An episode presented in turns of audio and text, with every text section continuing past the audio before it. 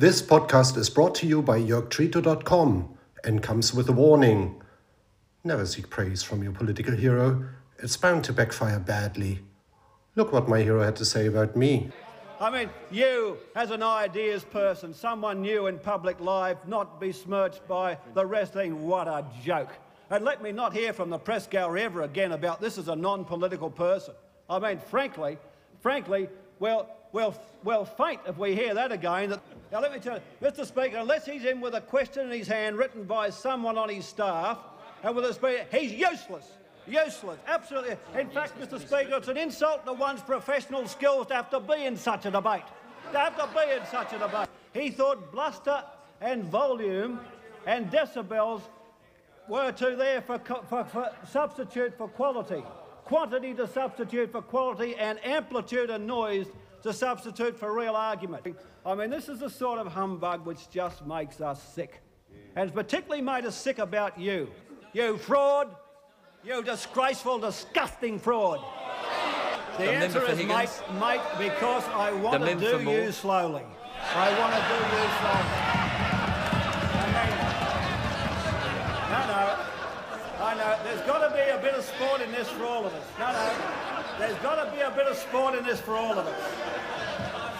And in the psychological battle stakes, we are stripped down and ready to go. Ready to go. And uh, I want to see those ashen-faced performances, more of them. I want to be encouraged. I want to see you squirm out of this load of rubbish over a period of months. There's going to be no easy execution for you. No easy execution for you. And if you think I'm going to put you out of your misery quickly, you can think again. Welcome, potties and gladdies, to episode number 8 of Reflective Contemplations, the modern version of a political fireside chat. After four days of constant adrenaline, plenty of coffee and tobacco, a huge come down on Saturday night with two bottles, mind you, two bottles, not glasses of French red wine, it is time for my first election post mortem. Now, what I want to do as far as possible is to take off my partisan hat. I'm a capital D Democrat, as you well know, and I want to talk to you about the implications of this election. Now, first of all, I must commend CNN, which is not always my favorite news network in the United States. They, their election coverage was absolutely superb. It was informative, it was calm, it was rational, and it didn't lack any historic perspective either. So let's just get that out of the way and let's get right into the election. Now, as you remember, when I spoke to you last, I was pretty convinced that Trump would win.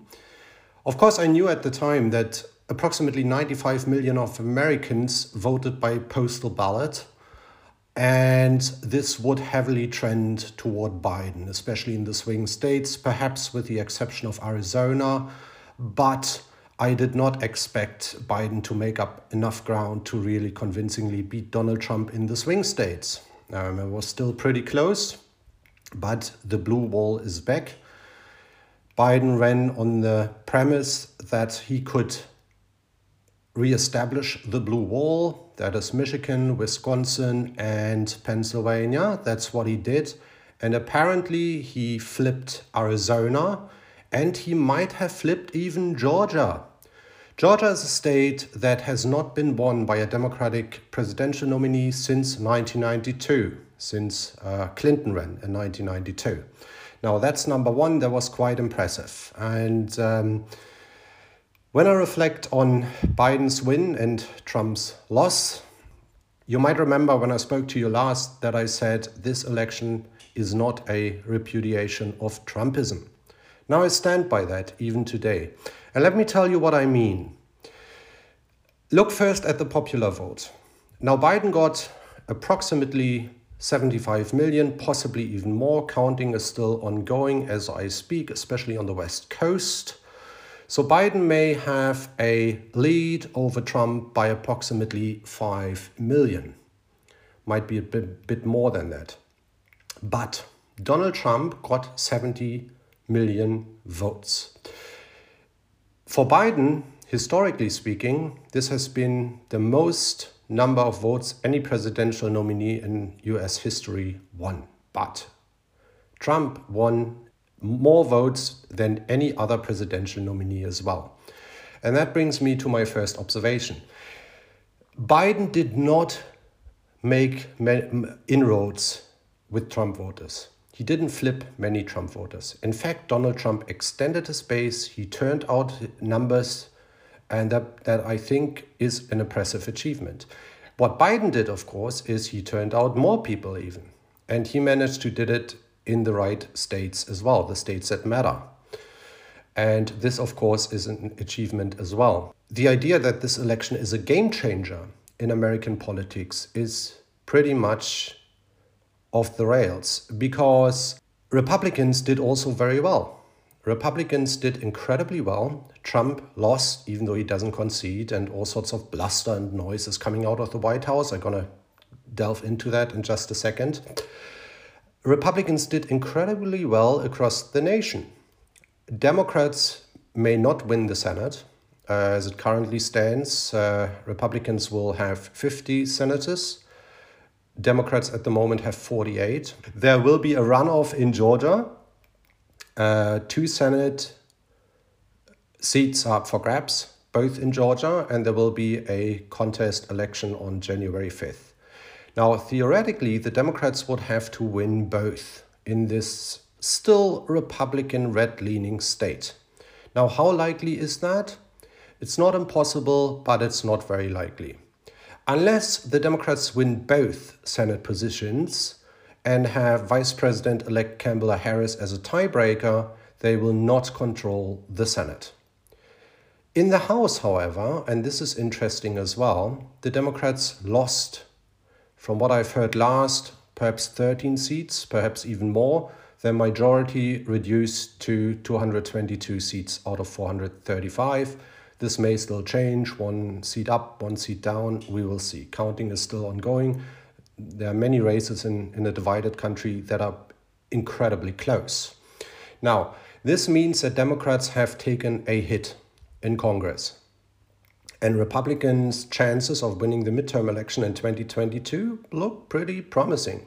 Secondly, as far as the states are concerned, Republicans held all legislatures. I think they flipped a few.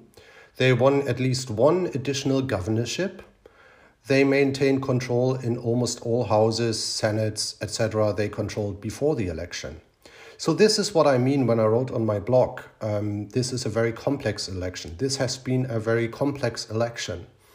Because on the one hand, you have a president losing, but you have a political party that is benefiting enormously for, from huge turnout.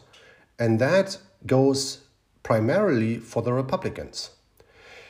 Now, what does this tell us? It tells us a lot about Donald Trump's appeal and about his continuing influence. And even if he is forced eventually to leave the White House, he will not go away and his legacy will not go away. Now, what is interesting about uh, Trump and the behavior of the Republicans in Congress is that how can I put it best? Um, the, the interesting thing about uh, is that Trump's influence ensures that many Republicans, knowing that Trump has lost the election, are still standing by him. Now, you have some Republicans like Mitt Romney who have com- congratulated um, the, the president elect Biden to, for his victory.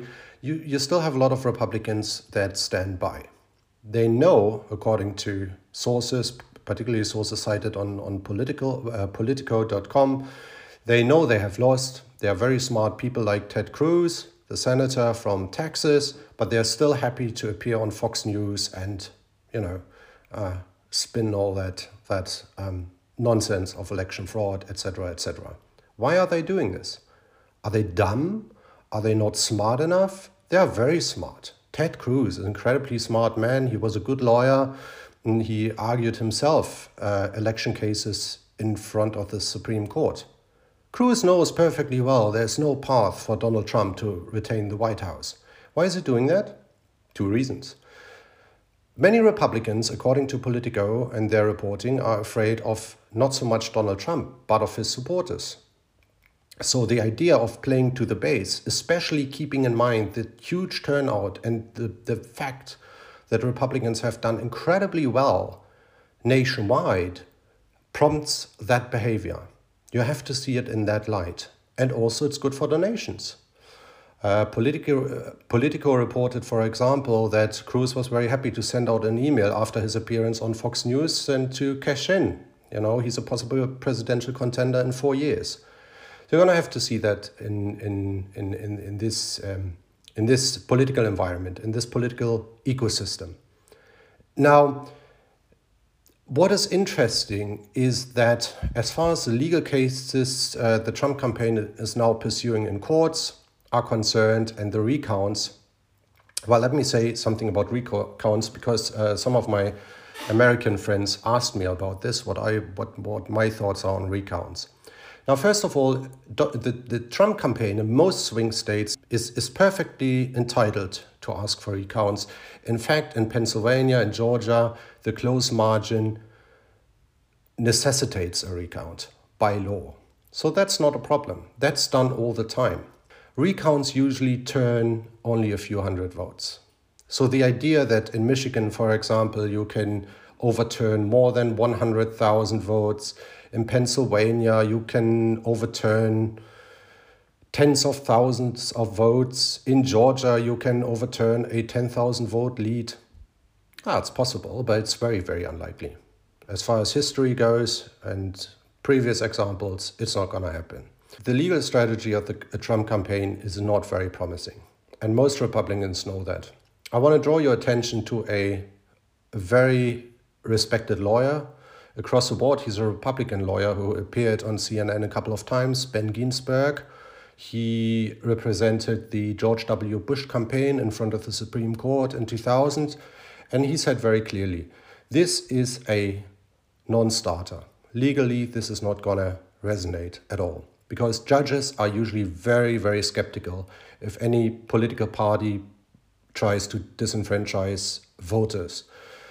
And it is interesting that the bluster now coming out of the, of the White House has not much of a legal ground, but of course it, it will poison the political climate. And that's the strategy behind it. It is it will ensure that a lot of Trump supporters, and we see that already in some demonstrations, stop the steal that has started and resonated on social media, that the Trump campaign will generate perhaps enough momentum to ensure that Biden's presidency is seen as illegitimate from day one. And that's concerning. And it's especially concerning because Republicans do not oppose it properly for political reasons, understandable political reasons. Sometimes you're going to have to take off your party hat and you're going to have to do what's right for America. And if you want to do what's right for America, then you're going to have to say, Donald, stop this. You know, and at some stage, I think there will be a day of reckoning. Now, obviously, at the moment, they are not doing it. I think eventually they, not, they will have no choice to do it. But for the moment, the Republican ecosystem does not allow them to do it, or does it, or it makes it very difficult for them to do that. Number one. So, when you hear a lot about this, those legal suits and these uh, recounts, don't get too enthusiastic about it because it's not going to change the outcome. I can absolutely guarantee you it's not going to change the outcome unless the Trump campaign can, in a court of law, evidence based, show that there's, there has been serious election fraud that potentially would turn ten thousands or a few hundred thousand votes. And remember, in a court of law, you need evidence. And the president has never been very good at producing evidence for anything he says. So, that's number one. Nonetheless, Trump is still there. He will be there politically, and some in the Trump campaign have already started to entertain the notion of Trump uh, making a political comeback in 2024. Obviously, four years is a long time in politics. It's a pretty long time in Republican politics as well, but it is possible. It is possible, and even if he doesn't run for president again, he will be a he will remain a force in Republican politics. So, as much as I personally had wanted this election to be a clear repudiation of Trumpism, it was not. His ideas, his legacy, and perhaps he himself are there to stay. We're going to have to live with that. That's something that those that truly want to understand America have to have to come to grips with. Now Biden. I must say his speech was very good. His appeal to Americans to unite. I mean, Barack Obama has done it. Donald Trump on his in his first inaugural uh, in his first speech following the election of 2016 has said it, but I think Biden is uniquely suited to do it for various reasons. First of all, and I know that some of my progressive friends will not like to hear that, he may be forced to adopt a very moderate stance on policy issues because the Senate is likely to be controlled by Republicans, and we because the Democrats have such hold such a narrow majority in the House, that means obviously that a lot of centrist Democrats can vote alongside with Republicans. So, my progressive friends, rest assured, your policy agenda is not going to fly. Um, at least not until the next midterm. Now, I think that is very good for Biden. Biden, by nature, is a centrist. he's always been a centrist. And I think he will do whatever he can to, well, do this thing called triangulation. You know, I've, I've referred to that a couple of times. It means you take a ideological position that is somewhat between your party and the Republicans. Now, obviously, it depends a lot on the Republican approach. I think by putting himself in some contrast to the hard progressive wing of the Democrats, he has a good chance to achieve that. I know it will make a lot of people unhappy. It makes me unhappy to some degree. I, I've got to be honest with you. But again, I, I speak here uh, as a political analyst and not as a Democrat. Um, so I think if he does that, then he has a good chance to become an effective president and maybe in with a good chance for election in four years, as far as it's possible to say. Obviously, as I said, four years is a, is a long time in politics, not just for Democrats, but for Republicans as well, for both political parties. That's what Biden has to do. Obama always dismissed the idea of triangulation. He didn't think much of it. In my opinion, he paid a high political price in the second term. But that's it's debatable, but that's my opinion. I know tri- triangulation has become a dirty word in American politics. I think, you know, that, as Clinton has shown in, in the mid 1990s, has a lot going for it. So that's what Biden has to do. I think he's going to do it. He will have to balance carefully because he, of course, has to maintain his progressive base. But we have to accept today that progressives did not as well as we all thought they would be doing.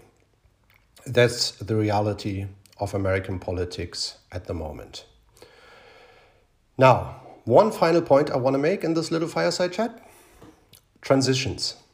They're important. And I will point you on my blog. I don't know whether I have the time to write this all up today, but I will point you to, to a great website where you can do your own research if you're interested in uh, presidential transitions.